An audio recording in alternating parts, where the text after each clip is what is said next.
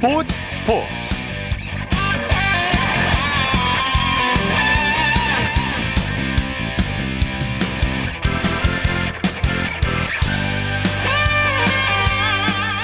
여러분 안녕하십니까? 아나운서 이창진입니다. 오늘부터 전국의 가을 장마가 시작되면서 전국에 많은 비가 내렸는데요. 특히 부산과 제주도 등 남부지방에서는 강풍을 동반한 많은 비가 내려서 도로가 침수되고 창문이 파손되는 등 피해가 속출하고 있습니다 많은 비로 인해서 오늘 열릴 예정했던 프로야구도 4경기나 취소됐고요. 한국 여자 프로골프 투어도 순연됐습니다. 비는 내일 오전 대부분 그치겠지만 12호 태풍 오마이스가 북상하면서 다음 주 초에 또 많은 비가 내린다고 하니까요. 비 피해 입지 않도록 대비 철저히 하시기 바랍니다. 토요일 스포츠 버스 먼저 축구 소식으로 시작합니다. 중앙일보의 박린 기자와 함께합니다. 안녕하세요. 네, 안녕하세요. 잉글랜드 토트넘의 손흥민 선수가 내일 밤 두 경기 연속골에 도전하죠? 네, 손흥민 선수가 한국 시간으로 내일 오후 10시에 그 울버햄튼과의 프리미어리그 원정 2라운드를 어, 치르는데요. 어, 손흥민 선수가 지난 주말에 또 맨체스터 시티와의 개막전에서 어, 정말 멋진 결승골을 터뜨렸는데 네. 어, 이번 주말에 또 리그 두 경기 연속골을 노립니다. 네, 손흥민 선수가 주중에 열린 유럽 클럽 대항전에서는 휴식을 취했어요.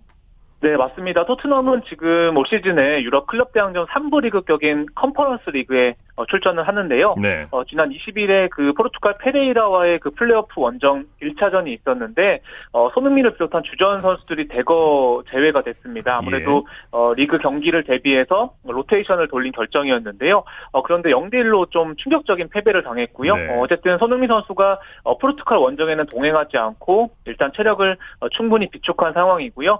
어, 또 토트넘이 그 인스타그램을 통해서 또 훈련 영상을 또 공개를 했는데 뭐 손흥민 선수가 정말 또 유쾌하게 장난을 치면서 네. 어, 분위기 메이커로 또 선수단 분위기를 또 끌어올리고 있습니다. 예. 토트넘의 케인 선수의 이적설이 계속 이어지고 있는데요. 손흥민 선수가 이번 경기에 또 원톱 공격수로 나설까요?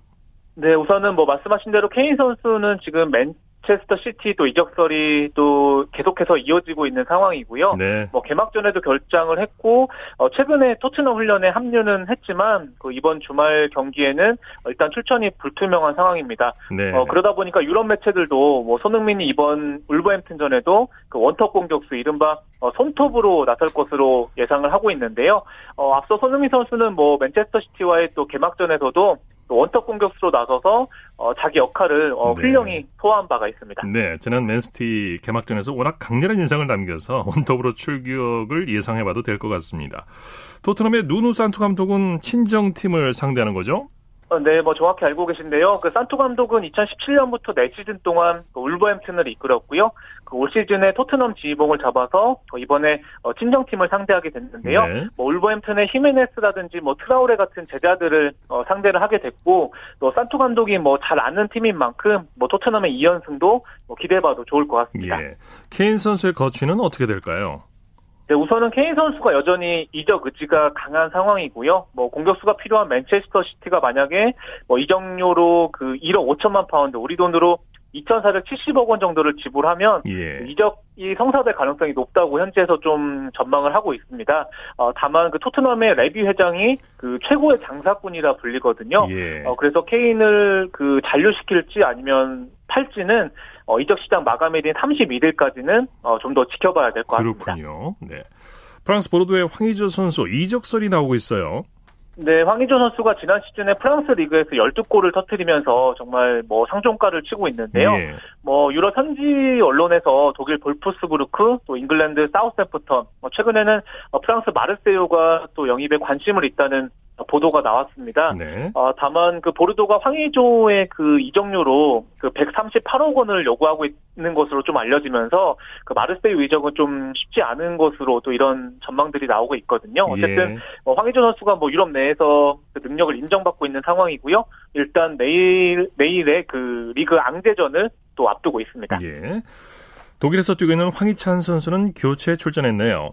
네, 분데스리가 라이프치히 공격수 황희찬 선수가 어, 슈투트가르트와의 홈 경기에서 후반 24분에 교체로 출전을 했습니다. 어, 공격 포인트는 없었지만 그래도 팀의 4대0 승리에 어, 기여, 기여를 했고요. 예. 어, 황희찬 선수가 뭐 개막전에 이어서 지금 두 경기 연속 교체 출전한 상황이고요. 어, 최근에 터키 페네르바체 이적설이 나오기도 했지만 그 현재로서는 그 라이프치히 잔류에 아, 좀 더 무게가 또 실리는 분위기입니다. 네. 페네르바체로 이적한 김민재 선수 이번 주말에는 데뷔전을 치를까요? 네, 축구 대표팀 중앙 수비 김민재 선수는 우선은 14일에 어, 중국 베이징을 떠나서 어, 페네르바체 유니폼을 입었고요. 예. 어, 최근에 그 라이서스가 발급이 되면서 일단은 출전이 가능한 상황입니다. 어, 23일에 그 터키 리그 2라운드 경기가 있는데요. 일단은 어, 이 경기부터 출전이 가능한 상황이고요. 뭐 빠르면은 이번 주말에 또 데뷔전을 치를 전망입니다. 예. 국내 프로축구 소식 살펴보죠. 전북과 성남이 맞대결을 펼쳤죠? 네, 성남에서 양 팀이 K리그 1 26라운드를 치렀는데요. 어, 결과는 0대 0 무승부로 끝났습니다. 네. 어, 전북이 만약 오늘 이겼더라면 울산을 제치고 어, 선두를 탈환할 수 있었는데요. 어, 승점 1점 추가에 그치면서 2위에 어, 머물렀고요. 어, 성남은 또 값진 승점 1점을 따내면서 그 10위로 한 계단 올라섰습니다. 네, 경기 내용은 어땠습니까?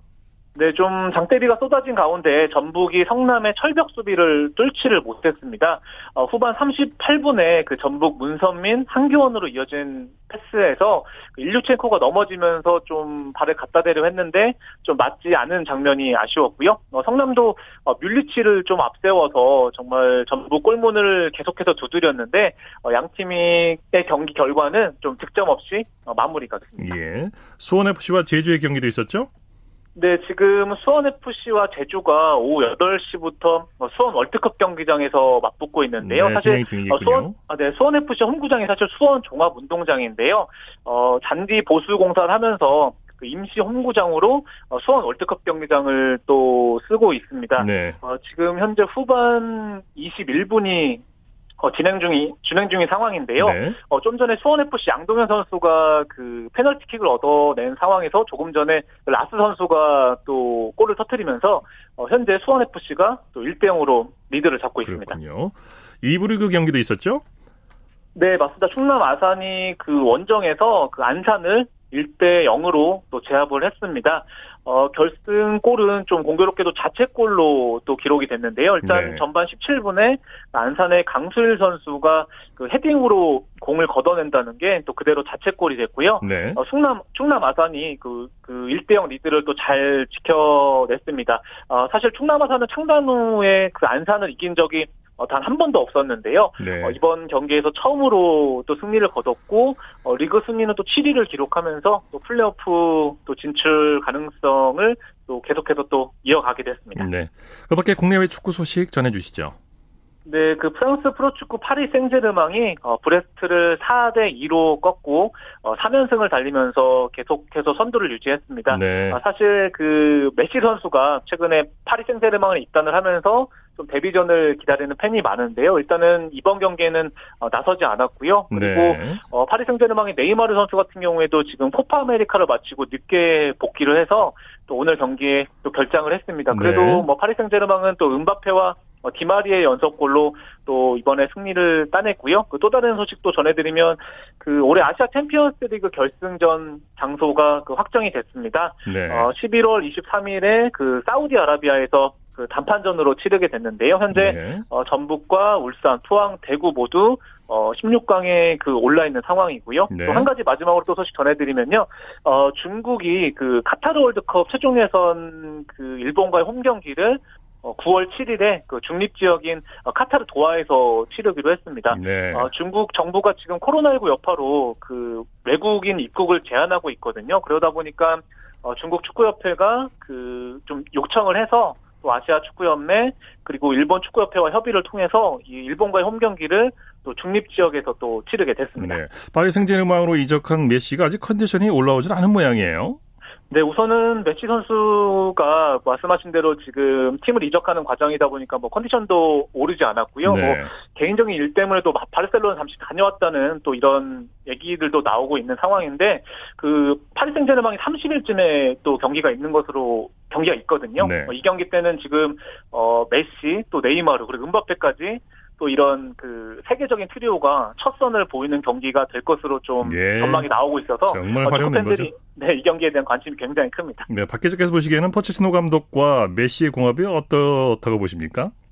네, 사실 포체티노 감독 같은 경우에는 굉장히 좀 부담이 될 것 같은 게 네. 뭐 메시 선수까지 오면서 정말 그 정말 그 뭐랄까요 환상의 팀이 꾸려졌죠. 네. 같은 멤버가 꾸려지다 보니까 굉장히 좀 부담이 있을 것 같습니다. 사실 네.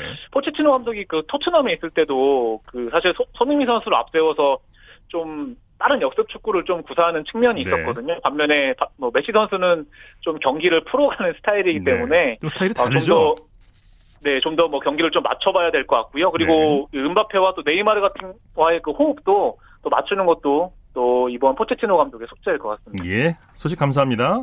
네, 감사합니다. 축구 소식 중앙일보의 박민 기자와 정리해드렸습니다.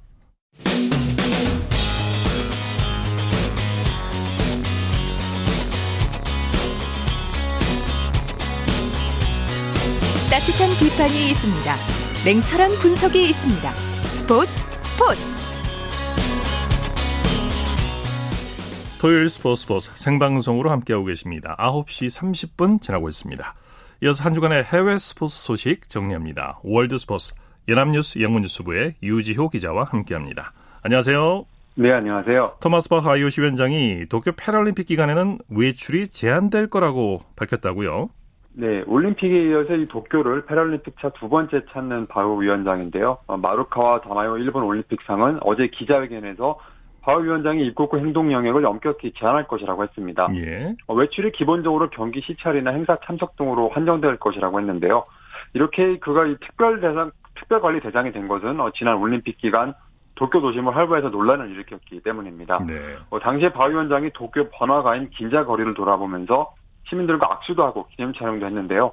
뭐 이런 사진들이 소셜 미디어를 통해 퍼졌는데 일본 보건당국이 시민들에게 외출 자제를 당부하고 또 올림픽 선수들에게는 관광을 금지시켰던 상황이라서 바흐 위원장이 많은 비난을 받기도 했습니다. 예. 어, 바흐 위원장은 이번에는 23일 월요일에 일본에 도착할 예정입니다. 네.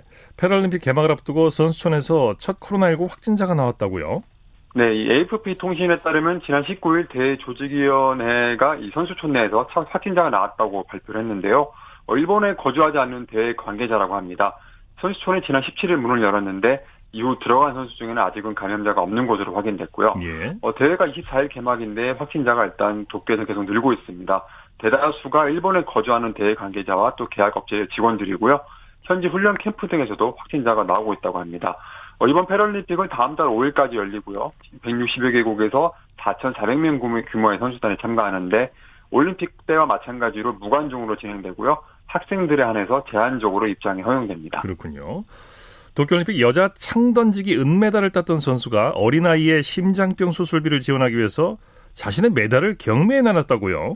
네, 이 주인공이 바로 폴란드 출신의 마리아 안드레직 선수입니다. 생후 8개월 된 자신은 사실 알지도 못하는 아이의 심장 수술 소식을 듣고 이 아이를 도우려고 은메달을 팔겠다는 의사를 예. 밝혔었는데요.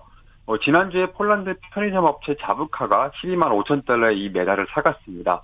어, 안드레이칙 선수는 메달의 진정한 가치는 항상 마음속에 있다면서 네. 메달이 옷장에서 먼지에 쌓이느니 한 생명을 구하는 일이 더 가치가 있다. 뭐 이렇게 얘기를 했는데요. 예. 어, 그런데 이 사연을 알게 된 이 자부카 회사가 낙찰금은 그대로 내고 메달은 안드레이칙 선수에게 돌려주기로 했습니다. 아 그렇군요. 네, 이 선수의 이 아름다운 행동이 아이의 수술도 돕게 됐고요. 또 네, 자신의 올림픽 네. 메달도 지키는 이런 결말을 낳게 됐습니다. 네, 참 가슴 뭉클한 소식이네요.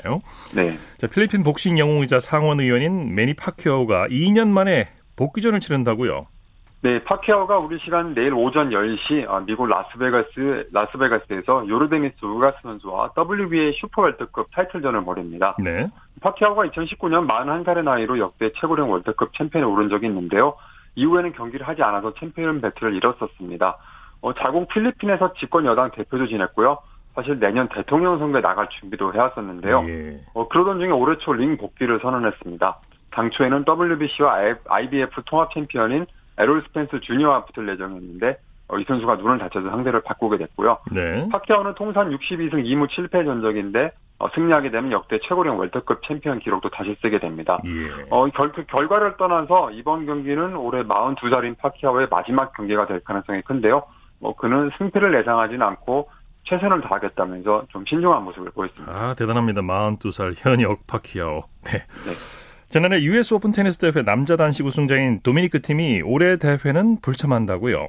네, 팀 선수가 지난 19일 오른쪽 손목 부상 때문에 어, 자신이 올해 남은 대회에 출전해서 없게, 없게 됐다고 소셜미디어를 통해 발표를 했는데요. 이로써 이달 30일 뉴욕에서 시작하는 시즌 마지막 메이저 대회 US 오픈 아, 참가도 불발됐습니다. 예. 지난해 이 대회에서 팀은 정상에 오르면서 이 현역 20대 나이 선수는 유일하게 메이저 대회 왕좌에 올랐는데요. 하지만 올해 6월 이후로는 대회에 출전하지 못하고 있고요. 6월 윈블던과 7월에 도쿄올림픽에도 역시 불참했습니다. 한편 올해 US 오픈 남자 단식에서는요, 이 팀 외에도 로저 페더러와 스탄 바브링카 등 어, 굵직한 선수들이 이미 불참을 선언했습니다. 네. NBA 밀워키의 슈퍼스타 야니스 아데토쿤보가 같은 도시 메이저리그 야구팀에 지분을 매입했다고요?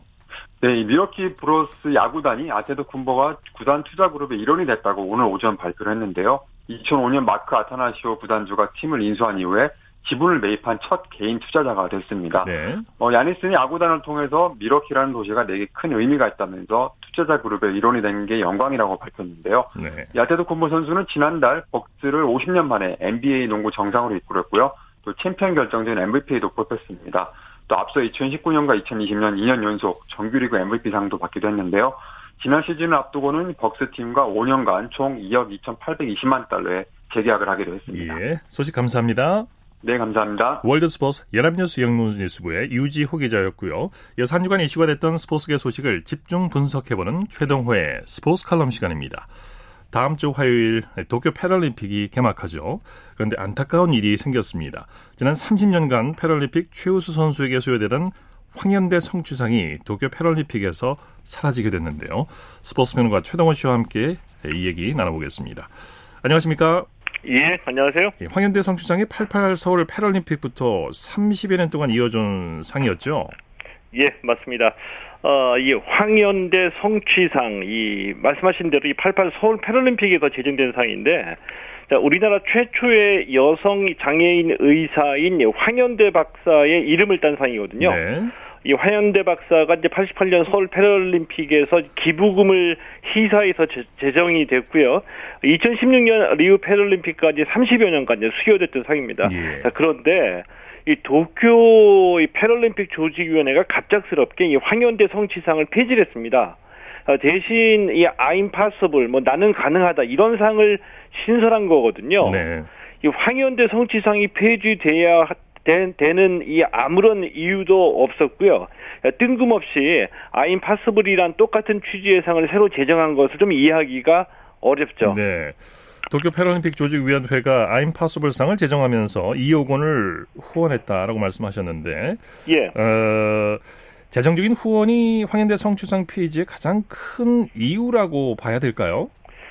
현재로서는 가장 큰 이유라고 볼 수가 있습니다. 네. 이 황현대 성취상의 취직, 그러니까 이 그동안에 이상을 받은 수상자들의 스토리나 또 이 황현대 박사 개인의 헌신적인 삶을 고려하면은 이 황현대 성취상을 폐지했다는 것이 도저히 믿기지가 않거든요. 네네. 네, 현재로서는 이 도쿄 패럴림픽 조직위원회가 이 아임파스블 재정과 관련해서 이 국제 패럴림픽 위원회에 2억 원 후원을 약속했다는 것이 가장 큰 이유라고 해석이 되어지는데 예. 뭐 2억 달러도 아니고요. 그 2억 원 때문에 이 황희연대 성취상을 폐지했다는 것을 도저히 이야기가 힘들죠. 네네. 이 문제는 뭐 이 단순히 한국인의 이름을 딴 상이다. 뭐 이런 차원이 아니고요.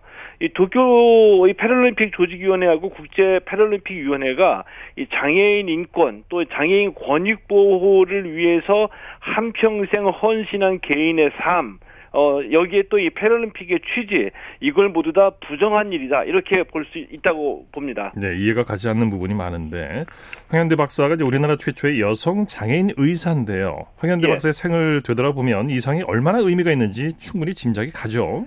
어, 예, 그렇습니다. 이 황현대라는 개인의 삶을 연구한 논문이 발표가 될 정도로 이 황현대 박사는 장애인의 인권과 권익 보호뿐만이 아니라 이 교육과 취업을 위해서 일생을 헌신하신 분이거든요. 예. 세 살 때 이 소아마비를 알아서 불행히 이 한쪽 다리를 쓰지 못하게 됐는데요. 자, 이때만 하더라도 이 장애가 있으면 교육을 받기 어려운 시절이었는데 이 화현대 박사는 공부를 포기하지 않고 우리나라 최초의 장애인 여의사가 됐고요. 네. 또 의사였지만 의사직을 포기하고 이 장애인 인권 활동에 나선 겁니다. 예. 어, 이제 그래서 이 장애인 복지회관인 정립회관 건립 또 이 한국 소아마비 아동 이 특수 보육협회 설립을 주도했고요. 네. 나중에는 이 장애인 고용 촉진공단 이사장 또 이 평창 동계 올림픽 패럴림픽 유치위원회 집행위원까지 역임했으니까 한 평생을 장애인을 위한 활동에 바친 거죠. 예, 예. 2018 평창 동계 패럴림픽에서는 역대 수상자들이 오히려 황현대 박사에게 고마움을 표시하는 메달과 감사패를 증정했다고 하죠. 예, 맞습니다. 예, 안타깝게도 이 황현대 박사가 2016년부터 치매를 앓고 계시거든요. 아, 네. 예, 이제 그런데도 이 황현대 성취상은 기억이 또렷하기 때문에 이제 평창 동계 패럴림픽 때도 시상식에 참가를 했습니다. 예. 근데 이때 이 역대 수상자들이 이 감사함을 표시하는 메달과 기념패를 이 황현대 박사에게 증정하기도 했었고요. 근데 이때 이 시상식에서 이 다비드 레가가 이 대표로 감사함을 표하는 연설을 했는데 이 다비드 레가는 이 태어날 때부터 팔다리가 없는 장애인이었거든요. 네네. 네. 그런데 이 96년 애틀란타 패럴림픽에서 수영에 참가해서 이 황현대 성취상을 받은 겁니다. 그리고 그 후에 놀랍게도 이 스웨덴의 그 예테보리 시에서 부시장까지 역임을 했거든요. 네네. 이 다비드 레가가 자신의 자서전을 출판했을 때 제일 먼저 황현대 박사에게 자서전을 보내면서 이 박사님이 있었기 때문에 모든 것이 가능했다 이런 음, 글을 보냈는데 네네. 이런 심정을 갖고 있는 장애인들에게 주어진 황현대 성취상인 겁니다. 한 사람뿐만 아니라 많은 장애인들의 인생을 바꿔놓은 분인데 예. 30여 년 세월 속에서 많은 감동, 스토리를 쌓은 황현대 성취상인데요. 지금이라도 이 황현대 성취상을 유지할 수 있는 방법을 찾을 수는 없을까요? 아, 물론 이제 쉽지는 않다라고 보거든요. 근데 이 대한 이 장애인 체육회가 노력을 해야지 됩니다. 예, 예. 어, 이 30여 년간 이 황현대 성취상을 받았던 역대 수상자들도 있고요. 또 이상의 취지에 공감하는 이 국제 패럴림픽 위원회 관계자들도 있을 테니까 이들을 모두 다 이 묶어내서 영향력을 발휘해야 되거든요. 네 네. 한 가지 답답한 게 이 국제 패럴림 국제 이 패럴림픽 위원회가 2019년에 이 대한 장애인 체육회에 이 황현대 성취상 폐지하겠다 통보를 아, 했거든요. 네네. 그런데 그동안 아무것도 못한 겁니다. 이 대한장애인체육회가 네. 역량이 안 된다면 이 관계기관이나 국내 스포츠단체 도움을 요청해야 된다라고 그렇죠. 보고요. 이 제 생각에는 뭐 도움 주겠다는 분 많이 계실 거라고 그렇죠. 보거든요. 네. 예, 그런데도 그, 그동안에 손 놓았다는 거. 그래서 이 황현대 성취상을 그 동안에 지키지 못했다는 거 이게 참 안타까운 거죠. 네. 지금이라도 앞으로도 이제 계속 유지할 수 있는 방법을 찾아왔으면 좋겠습니다. 예. 말씀 감사합니다. 예, 고맙습니다. 최동호의 스포츠 칼럼 스포츠 평론가 최동호 씨와 함께했습니다. 쳤다 하면 홈런이고 슛 골이고 각본 없는 한편의 드라마. 그것이 바로 그것이 바로 손에 잡힌 우승 트로피. 목에 걸린 그 배달 너와 내가 하나 되는 그것이 바로 그것이 바로 그것이 바로 꿈꾸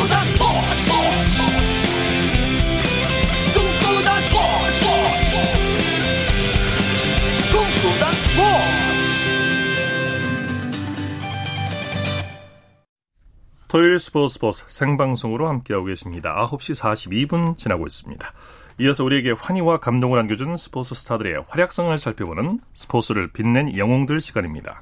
정수진 리포터와 함께합니다. 어서 오십시오. 네, 안녕하세요. 오늘도 지난 시간에 서 배구 여제 김연경 선수에 대한 얘기죠? 네, 그렇습니다.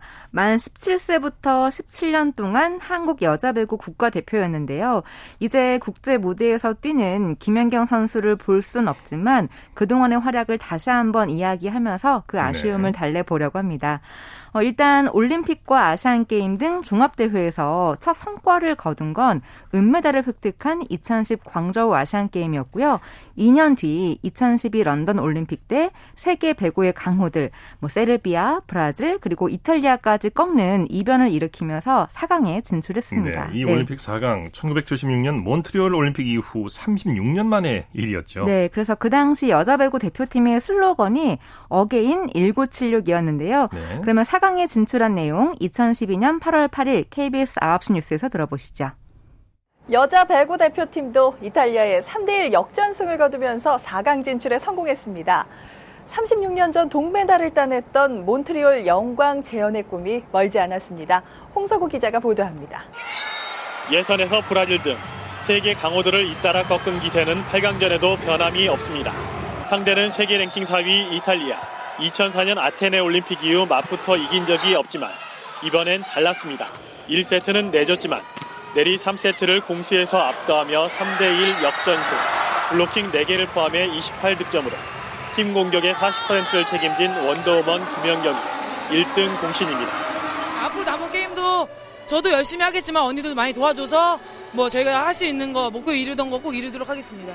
열세인 높이를 끈질긴 수비로 만회한 정신력도 돋보였습니다. 4강전 상대는 우승 후보 미국. 예선전에선 3대1로 졌지만 이런 기세라면 넘지 못할 산은 아닙니다. 역대 최고 성적에 근접하며 새 신화를 써내려가고 있는 여자 배구 대표팀. 이로써 우리나라는 몬트리올 올림픽 이후 30여 년 만에 메달권 진입을 노릴 수 있게 됐습니다. 네. 네. 굳은 각오를 다졌지만 미국에 패하면서 준결승 진출에 실패했고요. 동메달 결정전에서도 일본에 지면서 4위를 하게 됐습니다. 예. 그런데 메달 획득에는 실패했지만 김연경 선수가 여자 배구 득점 왕에 올랐고요. 네. MVP까지 거머쥐면서 세계 최고의 선수로 인정받았습니다. 네네. 네. 사실 4위 팀에서 MVP가 선정된 건 정말 이례적인 그렇죠. 일이었죠. 그만큼 네. 김연경 선수의 활약이 대단했다는 얘기죠. 네. 하지만 메달에 대한 듯한 아쉬움은 남아 있었는데요. 그 아쉬움을 네. 2014 어, 인천 아시안 게임 금메달로 풀었습니다. 네. 결승전에서 중국을 세트 스코어 3대 0으로 꺾은 건데요. 김연경 선수 개인적으로는 국제 무대 최초의 금메달이었고 여자 배구로서는 20년 만에 딴 금메달이었습니다. 네. 이 금메달을 위해서 훈련에 매진하고 있다는 내용과 금메달 관련 내용을 2014년 7월 21일 KBS 7시 뉴스와 10월 어, 2일 KBS 뉴스라인에서 들어보시죠. 무더위보다 더 뜨거운 사람들이 있습니다. 바로 인천 아시안 게임을 앞두고 당금질에 여념이 없는 국가대표 선수들인데요. 구슬땀 흘리고 있는 선수들을 하명구 기자가 만나고 왔습니다. 선수들의 우렁찬 함성이 체육관에 가득합니다. 두 달 앞으로 다가온 인천 아시안 게임을 위해 훈련 중인 20명의 여자 배구 국가대표팀. 30도를 훌쩍 넘는 폭염에 훈련 열기까지 더해져 순식간에 온몸이 땀에 젖습니다. 틈틈이 땀을 닦고 음료수를 들이키지만 더위를 이겨내는 힘은 바로 정신력입니다.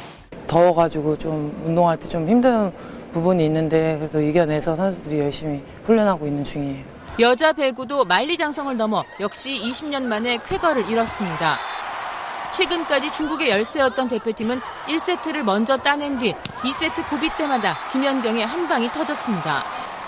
기세를 이어가 서브에이스까지 더한 우리나라는 2세트 마저 따냈고 결국 3대 0 완승을 거뒀습니다. KBS 뉴스 이정화입니다. 네, 이후 김연경 선수의 두 번째 올림픽이었던 2016 리우 올림픽에서는 8강까지 진출했지만 네. 직전 올림픽에서 4강에 올랐었기 때문에 팬들의 기대가 컸던 만큼 질타를 받기도 했는데요. 네. 그래도 김연경 선수가 후배들을 보듬는 모습을 또 보여줬습니다. 네, 2018년 네. 이제 자카르타 팔렘방 아시안 게임의 동메달을 거쳐서 이제 이번에 2020 도쿄 올림픽까지 온 거네요. 네, 맞습니다. 2020 도쿄 올림픽은 김연경 선수가 선수로서 뛰는 마지막 올림픽이 됐습니다. 예. 사실 대표팀 내 일부 선수들이 사회적 무리를 일으키면서 이탈을 했고 전력이 많이 약해졌다라는 평도 있었는데요. 네. 그래도 김연경 선수가 대표팀 주장과 대한민국 올림픽 여자 선수단 주장을 맡으면서 리더십을 또 보여줬죠. 네, 네. 이렇게 사실 걱정 반 기대 반으로 참가한 올림픽이었는데 정말 멋진 활약을 했고 그 네. 중심에 김연경 선수가 있었죠. 맞습니다. 어, 케냐 도미니카 공화국 일본을 연파하면서 8강에 올랐고요. 8강에서는 강호 터키를 꺾었습니다. 예. 특히 일본전과 터키전 모두 5세트 접전 끝에 따낸 극적인 승리였는데요. 일본전 5세트 기억하는 분들 네, 많으실 텐데 손에 땀을 주겠죠. 네, 12대 14 그야말로 한 점만 내주면 패하는 상황에서 연속으로 4득점을 하면서 16대 14로 역전승을 했습니다. 네. 네. 이때 김연경 선수의 활약이 대단했죠. 네, 이때 김연경 선수 다리에 혈관이 터져서 생긴 상처인 피멍이 화제가 됐었는데요. 네. 사실 김연경 선수가 경기 초반부터 일본의 집중 견제를 받았습니다. 네. 공격과 리시브가 모두 김연경을 향했고 피멍이 멋, 어, 맺힌 다리로 풀세트를 뛰는 모습이 많은 팬들을 뭉클하게 만들었는데요. 앞서서 2012 런던 올림픽 때 일본한테 패하면서 동메달을 놓쳤잖아요. 네. 그런데 이번에 도쿄 올림픽에서는 그 당시 패배를 되갚았고 8강도 확정하는 아주 의미 있는 네. 경기였습니다. 네. 관련 내용은 2021년 8월 1일 KBS 9시 뉴스에서 들어보시죠. 한일전의 의미를 잘 알기에 김연경은 한 발 더 뛰었습니다. 공격 매 순간엔 집중했습니다. 강타 뒤 코트에 넘어질 정도로 힘을 줬고 수비에선 말 그대로 몸을 던졌습니다. 5세트 막판 연이어 성공한 수비는 극적인 승리의 결정적 장면이었습니다. 두 팀 최다인 30득점 활약. 김연경은 한일전 승리와 함께 올림픽 최초 기록도 썼습니다. 국제 배구 연맹은 김연경이 올림픽 단일 경기에서 30득점을 4번이나 했는데 최초라고 극찬했습니다. 일본 언론도 강한 카리스마로 배구 여제로 불리는 김연경이 수식어에 맞는 활약을 했다고 평가했습니다. 선수들의 투혼을 지켜본 팬들은 경기 직후 포착된 이 장면에 울컥했습니다. 김연경의 허벅지에 선명하게 새겨진 터진 핏줄. 승리에 대한 간절함이 고스란히 드러난 흔적입니다. 앞선 도미니카 공화국전에선 해보자고 소리치며 분위기를 끌어올렸고 한일전에선 집중력을 강조하며 후배들을 이끌었습니다. 투혼과 집념으로 대표팀의 든든한 중심이 되고 있는 김연경. 김연경의 마지막 올림픽은 어느 때보다 반짝이고 있습니다. KBS 뉴스 박주미입니다. 이번 네. 도쿄올림픽을 계기로 해서 김연경 선수의 여자 팬들이 급증한 것도 한 가지 재미있는 현상이고요. 저도 그, 팬입니다. 네, 이 브라질전 그 네. 4강전 시청률이 대단했어요. 아, 30%가 넘었던 걸로 알고 예, 있습니다. 예. KBS 중계방송이. 네. 네. 아마도 그 아, 어떤 경기가 가장 기억에 남느냐 하면 어떤 어, 경기를 꼽을 수가 있을까요? 저는 사실 방금 소개해드렸던 그 한일전이 가장 기억에 네. 남는데 왜냐하면 진정한 원팀의 모습을 보여준 경기가 아니었나 싶고 그리고 네. 김연경 선수의 부상 투혼이 어, 기억에 좀 남습니다. 네. 네. 참뭐 아쉽게도 최선을 다했고 정말 멋진 경기를 보였습니다만 아쉽게 메달을 뿜지 못했어요. 네, 맞아요. 네. 그래도 김연경 선수가 가장 기억에 남는 올림픽이 이번 도쿄 올림픽이었다고 합니다. 네. 이제 김연경 선수는 그동안 정들었던 태극 마크와 작별을 하고 후배들을 열심히 응원하겠다고 밝혔는데요. 앞으로도 멋진 모습 보여주길 기대할게요. 네. 네. 스포츠를 빛낸 영웅들 정수진 리포터와 함께했습니다. 수고했습니다. 네, 고맙습니다.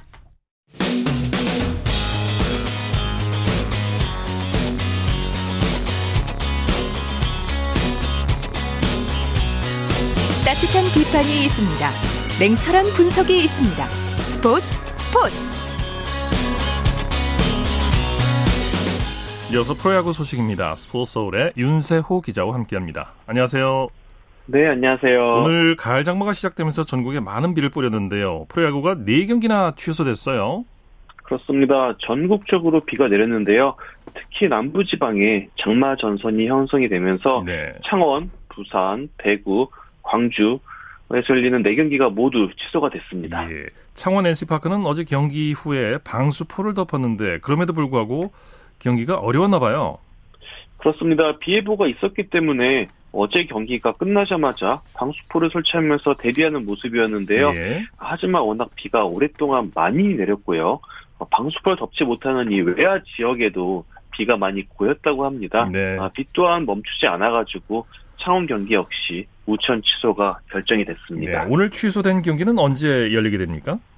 네, 대구에서 예정됐던 SSG 삼성전은 자 일단 월요일 날 오후 6시 30분에 편성이 됐고요. 네. 아, 나머지 창원, 광주, 부산 세 경기는 또 화, 화요일 오후 6시 30분에 열립니다. 네. 어, 그러면서 지금 8연전이 성사가 됐어요. 예. 어, 현재 창원에 있는 NC와 LG, 부산에 있는 기아와 키움, 그리고 롯데와 KT 등은 어, 내일부터 다음 주 일요일까지 무려 8연전을 치르게 됐습니다. 네. 잠실에서 열린 두산과 한화의 경기만 정상적으로 개최됐는데 분위기 어땠습니까? 네, 다소 날씨는 흐렸지만요. 그래도 어, 비가 오지 않으면서 일단 경기가 예정된 6시에 정상적으로 시작은 했습니다. 예. 그 두산과 한화의 경기도 폭우로 중단됐다가 다시 시작했죠.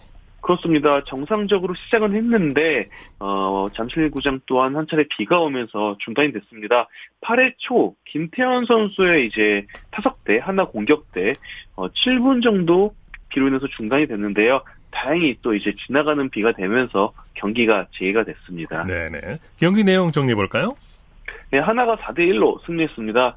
오늘 경기는 투수전이었는데요. 특히 뭐 한화 선발 투수 어, 카펜터 선수 7이닝 무실점으로 정말 빼어난 투구 보여줬고 두산 로켓 선수도 5회까지 무실점으로 활약은 했지만 네. 그 다음 위기를 벗어나지 못하면서 한화가 승리를 했습니다. 그 로켓 선수가 최재훈 선수에게 무너지고 말았죠.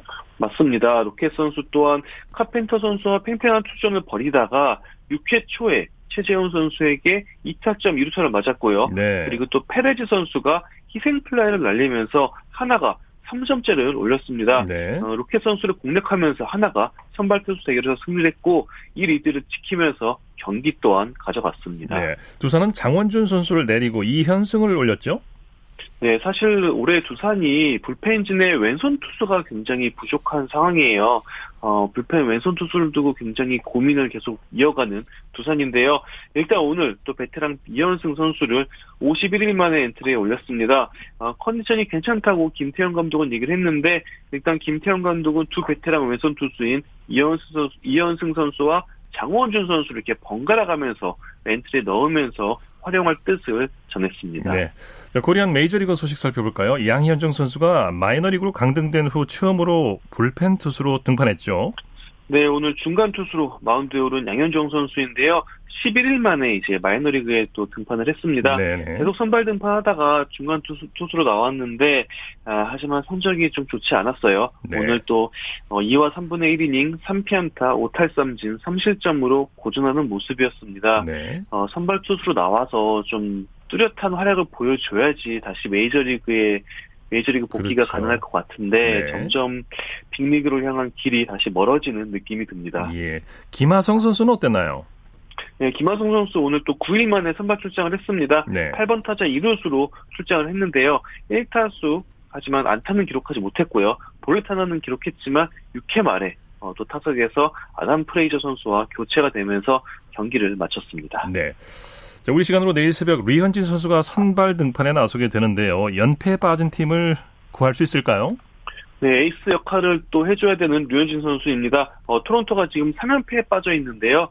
어, 디트로이트를 상대로 이제 홈 경기 류현진 선수가 선발 등판하게 됐는데 네. 지금 토론토의 목표는 포스트시즌 진출입니다. 어, 하지만 와일드카드 자리까지는 5.5경기 차로 지금 밀려난 상태거든요. 네. 그만큼 토론토가 승리가 절실한 상황인데 어, 류현진 선수가 정말 에이스답게 호투를 펼쳐야 할것 같고요. 어, 류현진 선수가 이제 개인 통산 세 번째 디트로이트전을 하는데 최근 디트로이트전이 좀 오래됐어요. 2017년도 8월에 디트로이트랑 상대하고 예. 4년 만에 또 디트로이트를 만나는 류현진 선수입니다. 네, 내일 12승을 꼭 거둬주길 기대해 보겠습니다. 소식 한, 아, KBO 리그 내일 경기 일정 끝으로 어, 전해주시죠. 네, 네, 오늘이랑 마찬가지로 같은 곳에서 동일한 대진이 열리는데요. 어, 아무래도 좀 주목할 경기는 선두 KT와 후반기 가장 뜨거운 롯데 이제 부산 경기가 굉장히 주목이 됩니다. 네. KT는 또 토종 에이스인 고영표 선수를 예고를 했고 롯데는 선발 투수를 오늘이랑 또 바꿨습니다. 어, 프랑코 선수를 선발 투수 선발 투수로 예고를 했는데 네. 오늘은 오늘은 원래 롯데가 서준원 선수를 내는 계획이었거든요. 그만큼 지금 롯데가 후반기에 어, 매 경기 정말 전력 투구를 한다라고 볼 수 있을 예. 것 같고요. 또 지금 여섯 팀은 앞서 말씀드린 대로 8연전을 각오를 해야 됩니다. 예. 투수 운영이 굉장히 중요한 내일 경기가 될 것 같습니다. 네, 소식 감사합니다. 네, 감사합니다. 프로야구 소식 스포츠홀의 윤세호 기자와 함께했습니다. 스포츠 스포츠 오늘 준비한 소식은 여기까지고요. 내일도 풍성한 스포츠 소식으로 찾아뵙겠습니다. 함께해 주신 여러분 고맙습니다. 지금까지 아나운서 이창진이었습니다. 스포츠 스포츠